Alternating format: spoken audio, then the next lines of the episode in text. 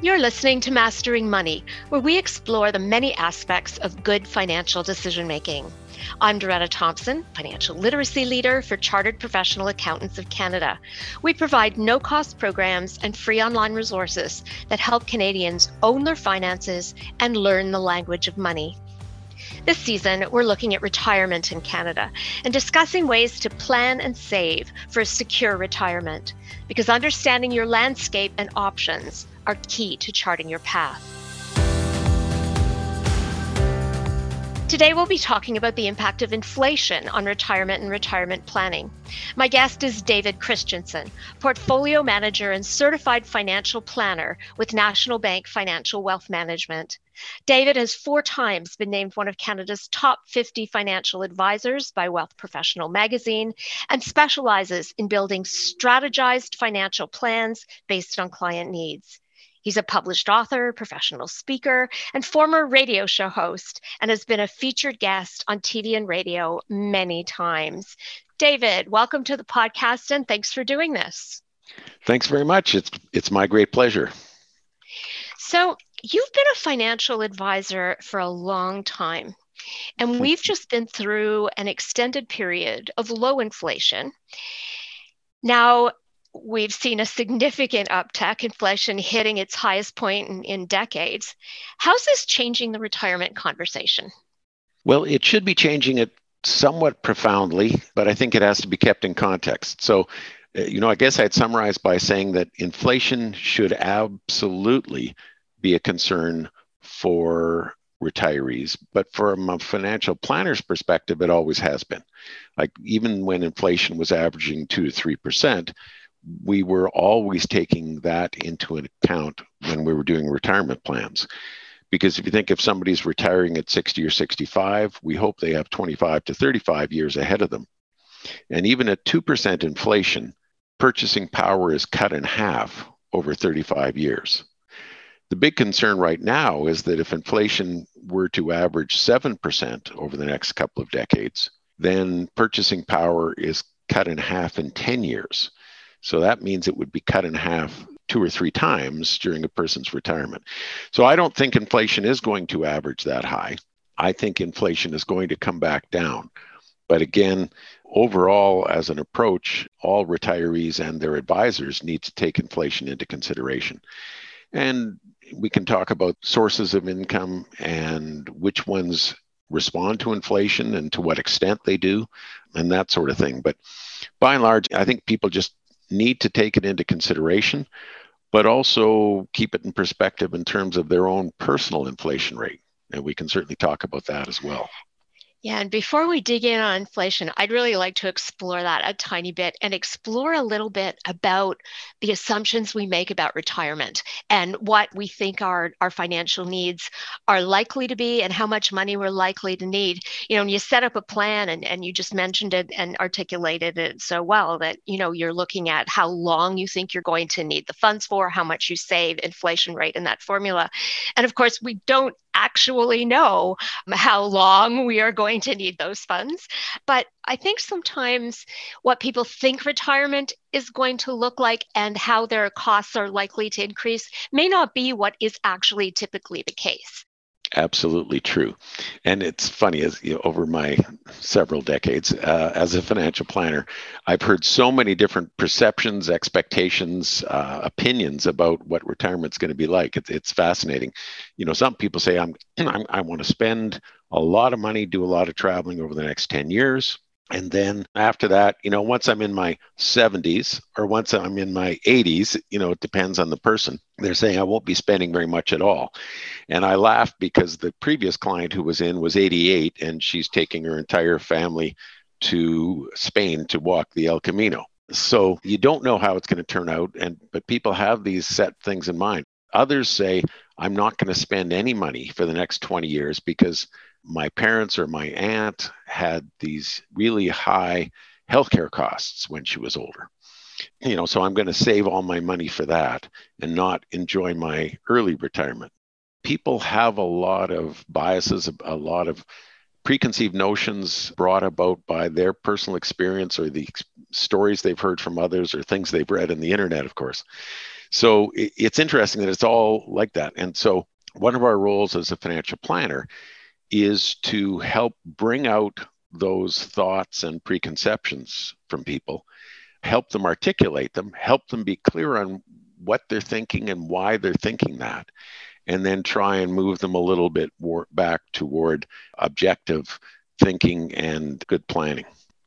So how do you explore that with people to explore their their sort of assumptions and help them make reasonable decisions about forecasting their plan? Well, I always like to start out with some open-ended questions like, you know, tell me about your retirement. You know, tell me about your dreams. And and I've always said that as a planner, my job is to help people articulate their hopes and dreams and fears and then help them develop a realistic plan to reach those goals and protect against the dangers. So we do all of that. So, you know, open end questions like, uh, you know, tell me about your retirement. What do you picture?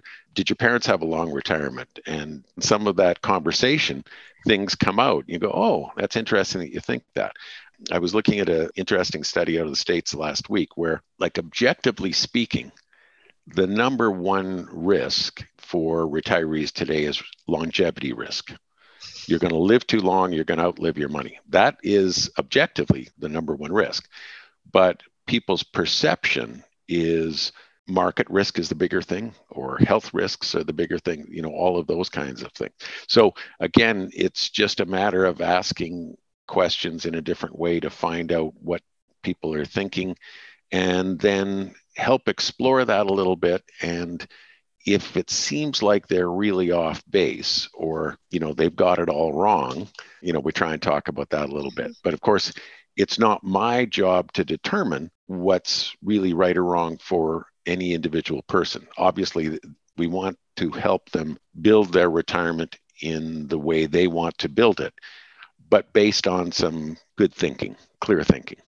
So, we do want to take a bit of a look at inflation today because it is very much in the headlines right now. It is very mm-hmm. much a concern for people. It's interesting. CPA Canada did a study recently, and 62% of the respondents said that they didn't think they'd actually have enough savings to retire at age 65, which is a, I think, a very sobering kind of thought. I think that the long term planning, testing for inflation, these are really important things. Let's just take a second to talk about the very basic thing about what inflation is and why it matters, especially for people who are getting close to retirement in terms of their planning strategies. Sure. And the first quick comment I'd make is that probably half of those people who responded in that way are unfortunately correct. There are a lot mm-hmm. of people who don't have enough savings uh, for retirement. They've lived for today and not done enough planning. So there certainly are a lot of people in that situation. Most of them are probably not listening to this podcast right now. Those are the people who've cared about these things and planned for it. And so they're probably in pretty good shape. Mm-hmm. But inflation, you know, the components. So we hear this number on CBC radio or wherever we're listening to. And oh my gosh, inflation is the highest since 1991 or the highest since 1984 recently. Good news is that in the past month, the inflation rate has come down a little bit. And my prediction is that it will continue to come down as supply chain issues get solved and you know things like that. It was kind of a perfect storm of a bunch of things coming together to drive inflation up just as demand was returning after the pandemic. But cpi so they've got eight or ten components food shelter and shelter includes interest rates so if interest rates rise that goes up but shelter is of course house prices funny aside at the end of july the previous 12 months, prices for houses were up 8% in Ontario, 19% in Manitoba, which is the opposite of everybody's perception over the last several years. And it's true. Right. You know, the housing market in BC and Ontario was is cooling somewhat, but Alberta was up 15%, 12 over the 12 months. Anyway, so that food, shelter, household operations, furnishings and equipment, clothing, transportation, health and personal care, recreation, education, and reading. Interesting that they have reading as a subcategory, And then alcohol, tobacco, and recreational cannabis. That's a whole category as well. Stats Canada, Statistics Canada has a personal inflation calculator that you can use. And anyone can actually plug in their actual numbers. So, for example, in a certain month, food may have gone up a lot or gasoline, but in the past month, gasoline went down. It was actually a, a negative factor. So, by plugging in how much you spend on all these different things, you can get an idea of your own personal inflation rate. I did that recently just for fun. My personal inflation rate has been higher than the CPI for most of the last five years, even 10 years, but sometimes it's not. And, you know, if, if travel was going way up, for example, and you're not traveling, that doesn't really affect you. If you take public transport, then a rise in gasoline prices doesn't affect you in the same way. So that's what you know, when we talk about inflation, we're talking about an increase in prices, but it all gets lumped into one number. A little bit of research can explore through to all these different components. That's really interesting. And we will include a link to the personal inflation calculator so people can figure out their own personal inflation rates. Because I think for many of us, when we're at retirement, our homes are already paid for, et cetera, there are, as you say, things that are in that number that actually don't affect us. So it may not be the same amount as the general rule. Yeah, absolutely. And when you say homeownership, exactly. If housing prices went up 12%, that has a big effect on the overall published inflation rate. But if you're a homeowner, that's actually a benefit to you. You know, you've got more potential future savings if you downsize. So, how does inflation affect people's existing retirement savings? And who's most affected? Given that you know some people depending on how, on how old you are you may have a lot of runway to make up losses or eating inflation or you may pursue a strategy that you want to protect what you have but inflation's actually undermining it. So how does that work and who's most affected? Yeah, well, most affected are people who are close to the line in terms of having enough money to fund their retirement. So clearly they've got less margin. If somebody has an extra million dollars in investments, they're probably buffered pretty well from inflation. Other people who are not as badly affected are people who have most of their income made up through an indexed pension. And that's not as common as it was 20 years ago. And it's uncommon for even older pensions to be fully indexed to inflation because in the 1970s and early 80s, when inflation was 8 to 13% every year for several, many years in a row, pensions just couldn't afford that compounding indexing. So, a lot of defined benefit pensions, sort of the gold plated pensions that we hear about from uh, government workers, large corporations like banks in the past, a lot of those pensions are indexed for inflation but perhaps at half the rate of inflation, or they're indexed capped at two or three percent a year, something like that. It's still helpful over time, but it won't keep up with the kind of high inflation we have right now. Canada Pension is indexed to inflation, but the current indexing for Canada Pension is 2.7% for 2022. And that was determined based on the inflation rate over the number of years previous as measured last November. Right. And then that took effect January 22nd. Old age security is indexed every quarter, and the current quarterly indexing is a 2.8% annualized rate. Hmm. So, those are sources of income that are common to most Canadians. Most Canadians don't have a company pension plan, so they're going to be relying on investments and their retirement savings, typically RRSPs.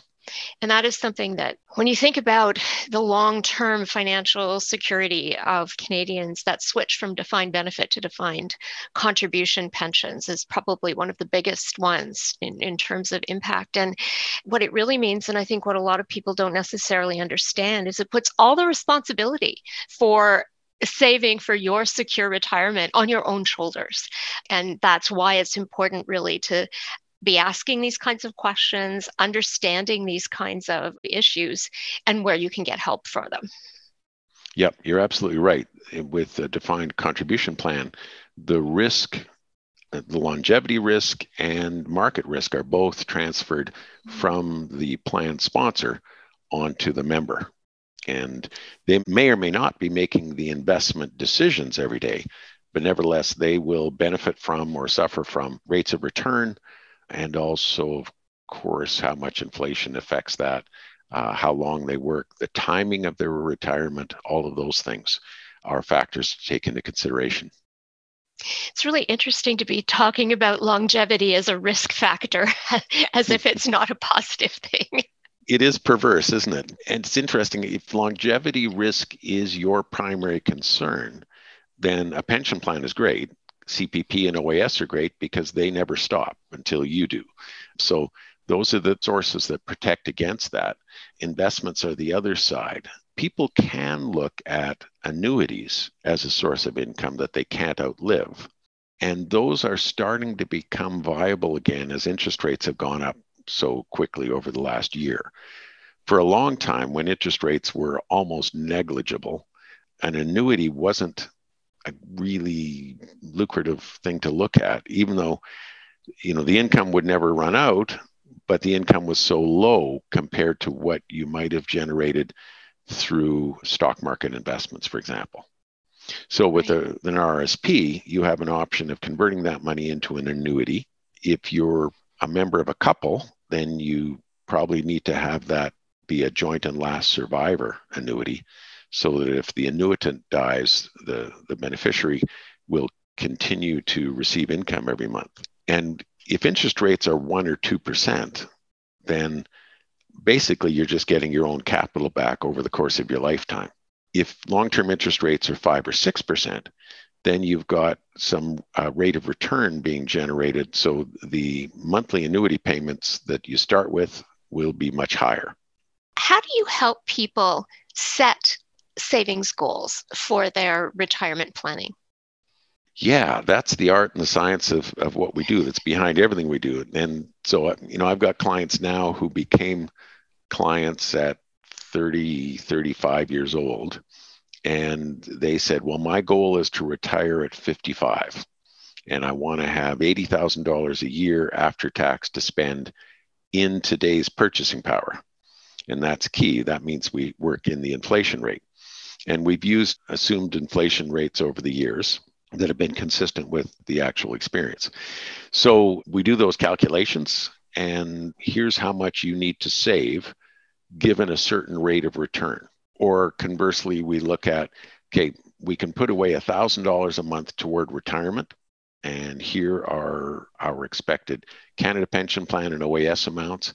And if we have one of us has a pension plan, here's what that will be at age 55 or 65, whatever age we've determined. And we might say, okay, at $1,000 a month, you need to achieve a 7.5% rate of return given 3% inflation, for example. And we might advise them then that's an aggressive rate of return.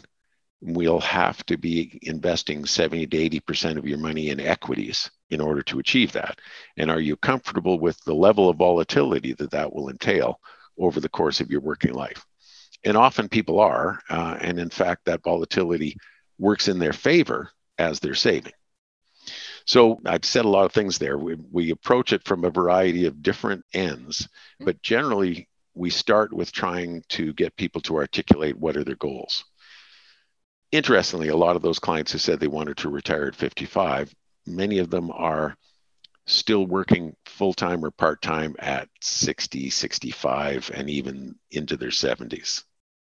That's interesting, isn't it? Though I guess it, a lot of that has to do with your motivation for working and the, satisfaction of, of jobs as well as financial need. I suspect financial need is not the only reason why people work past traditional retirement ages. No, and in many cases, there is no objective financial need for any of these people to be mm-hmm. continuing to work, but they're professionals and they enjoy what they were doing. They've cut back You know, they might mm-hmm. be working two days a week and enjoying mm-hmm. life, but that keeps them in the game and it keeps them sharp and, you know, gives them good balance in their lives. And it does enhance their long term retirement security. In almost right. every case, it just means their kids are going to inherit more money because we can't convince them to spend as much as they can. That's interesting, isn't it? I've interviewed a few people who, you know, are advisors, and one of the challenges is helping people move from a saving mindset to a deacquisition mindset. And I suspect that for people who struggle with that, and to be perfectly transparent, I would fall into that category of somebody mm-hmm. who's always saved. And I know I'm going to find it really difficult to not be saving. And then inflation kind of really heightens that fear, doesn't it? Absolutely, it does. And people who are afraid of overspending and careful with their money tend to be fine. The ones who have no concept or don't care or are knowingly burying their head in the sand are the ones who do tend to run into trouble. But we've been lucky the last 20 years. We've been able to increase the projected retirement income for our clients with the exception of two years where, you know, a step back like 2008, a little bit of a step was taken back, a very short term step when the pandemic mm-hmm. started. And then this past six months, you know, everybody's projection is slightly lower than it was. But when you project over 25 or 35 years, short term market blips don't make a big difference. But it's interesting to, to put numbers on it, but, you know, back to talking about inflation a little bit. I pulled out a couple of client financial plans, and we're assuming that the client's pension is fully indexed to inflation, and that's, say, 80% of their retirement income. Inflation doesn't have a big factor. You know, if you assume the pension is going to absolutely match inflation, then inflation isn't much of a factor. But as I mentioned earlier, most pensions aren't really fully indexed to inflation. If you read the fine print, there's a cap to it or it's half of the inflation rate. So people shouldn't become complacent about that. But the majority of my clients, and I think the majority of Canadians now, are depending on their own savings. And here's just an example. So we did a projection for a client using a 2% inflation assumption going forward and a 5% rate of return. So you could change that to 4% inflation and 7% rate of return. But that 3% real rate of return, the gap between inflation and rate of return, is historically pretty consistent. So, with a 5% return and 2% inflation, they could spend $117,000 a year. If we crank the inflation dial up to 5% and leave the rate of return at 5%, that income projection of 117,000 a year drops to 85,000 a year. Wow. That's significant. It's a huge drop. And you know, again, this is a 67-year-old person who we assume is going to live into her 90s. Hmm. Single person, but that's the difference that inflation makes. And that's why, you know, when we started out, I said it, it definitely is something people have to take into consideration because it, it can have a huge effect on long term financial security, and especially on how much you can spend and enjoy your lives going forward. Are there a couple of sort of key points or key takeaways that you would offer uh, for people to think about in terms of mitigating the effects of inflation? So, the first thing a person should do is sit down and look at their sources of retirement income and list them all out. So, for most people, there'll be Canada Pension Plan, and I mentioned earlier that that's indexed at 2.7% currently when inflation is 8%. So the average 65 year old gets $727 a month from Canada Pension Plan. The maximum is $1,250, but the average is about 727. With old age security, a 65 year old who's retiring today and has had more than 20 years of residence in Canada will get $666 a month. The government recently instituted a 10% bump for people who are age 75 and over. So they'd be getting $733 a month. So those are sources that are common for everybody. If you're a member of a pension plan, do an estimate of what the pension will be providing at your planned retirement age and get an idea of if there is inflation indexing or not Is it a defined benefit plan, which is a certain number of dollars per year of service? Or is it a defined contribution plan where you put money in, the, the employer puts money in, that money is invested, and whatever that pot grows to be will provide you with your retirement income. And that's in the same way that an accumulating RRSP will provide you with retirement income. And to be a little more specific, all of those are taxable, fully taxable sources of income. Hopefully, people also have built up money in TFSAs, and the income from a tax free savings account is tax free when you withdraw it. And we usually recommend that people leave that to continue to compound tax free because of the advantages of that over the longer term. Other investment income, non registered investments, dividends, interest, and realized capital gains are taxable as you go along. But when you start drawing money from that, if you just draw the dividends, for example, you're not paying any extra tax for spending that money. So uh, those are all, you know, sort of the, the components of retirement income. So step one is looking at that and then getting an idea of how much of that is automatically indexed to inflation and, and to what extent, because we've outlined the fact that none of it is fully indexed to a high inflation rate.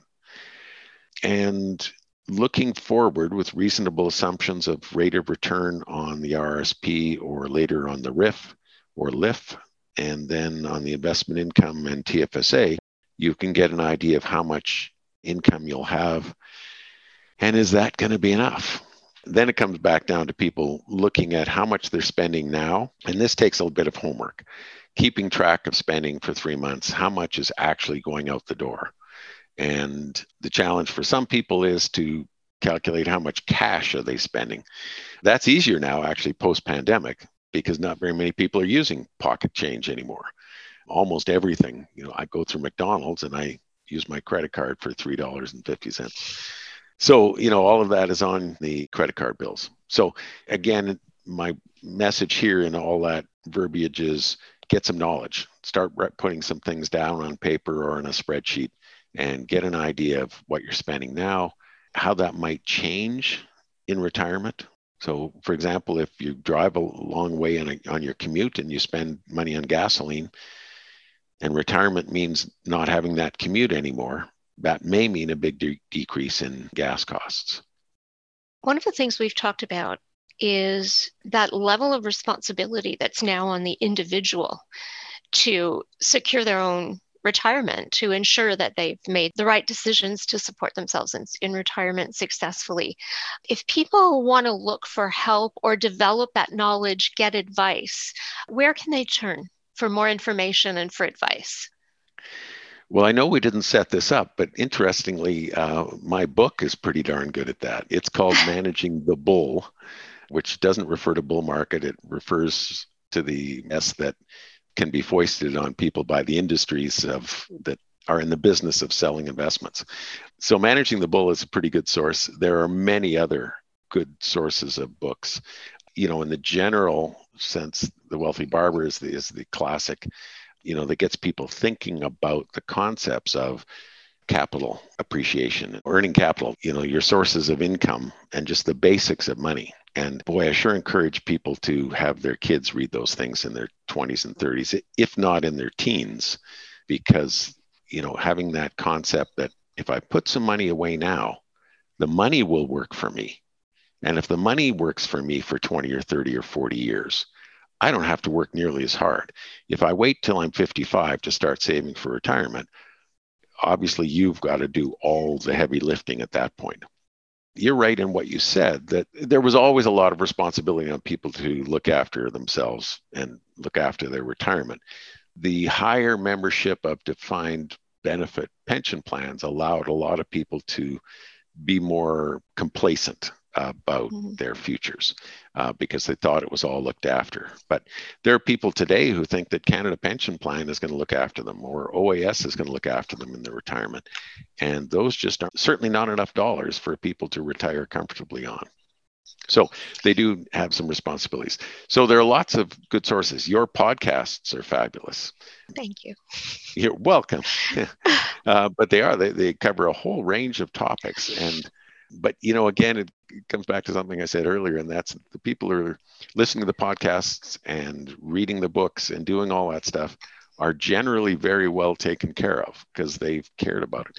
What we have to try and do is motivate all the people who are ignoring it got a friend who's has a son in his late 40s and he's finally said huh i guess i should start thinking about putting some money aside getting the mortgage paid off you know and that they still have some time but you know people who keep pushing that off longer are going to run out of time it's true. One of the things that I think about is that there are a lot of people out there and a lot of very sophisticated marketing even in financial institutions, to build a sense of entitlement and to do a lot of spin around what you need and what you deserve and how you should spend and to get your money.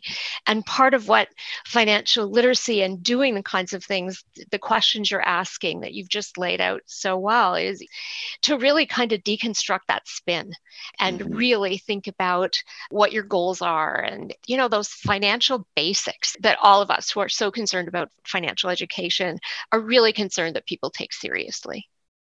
Yeah, absolutely. And it's that spin exactly that prompted me to write that book, Managing the Bull, and to call it that. But, you know, and again, it's another contradiction. The investment firms, uh, mutual fund companies, and all those, yeah, they work very hard to create this wonderful image of healthy retirement. Some of them, uh, on the other hand, try to scare people into you know pushing toward retirement not very many because that's not very effective advertising but all of that is good if it motivates people to do something yes it's advertising it's self-serving it's all of those things mm-hmm. however if people actually do it it's fabulous so, if people are looking for a financial advisor, what are the kinds of questions they should be asking in selecting an advisor? Well, one of the questions is always how do you get paid? And what are your qualifications? Variety of those sort of objective things. How long have you been doing this? Tell me a bit about your clientele. You know is there a fit? But in each answer what you're looking for is transparency clarity usually brevity. So all of those things. So you can evaluate a person in the way they answer those questions. So a person may say i'm i'm 100% on commission income. And so when you invest i get paid every time you buy and sell and if they tell you that very clearly, that may or may not be the way, the compensation method you want to work with. But if they've told you black and white, here's what it is. And if you ask them what what are the rates, how's that calculated, and they tell you very clearly, and you know that's great. So there's not a right or wrong in any of this, but obfuscation is a wrong. So you know if you if you don't know what the hell they told you, and that's a pattern that's consistent in a lot of their answers, then that's probably not the right person for you. So those are some of the questions to ask and, and some of the ways to evaluate the answers. What I'm always looking for in a financial advisor is somebody with the ability to listen. Because to me, a financial planner's job is to help people articulate what they want and what's most important to them. What are their priorities? Because they probably can't have everything. And what are their fears? What keeps them up at night?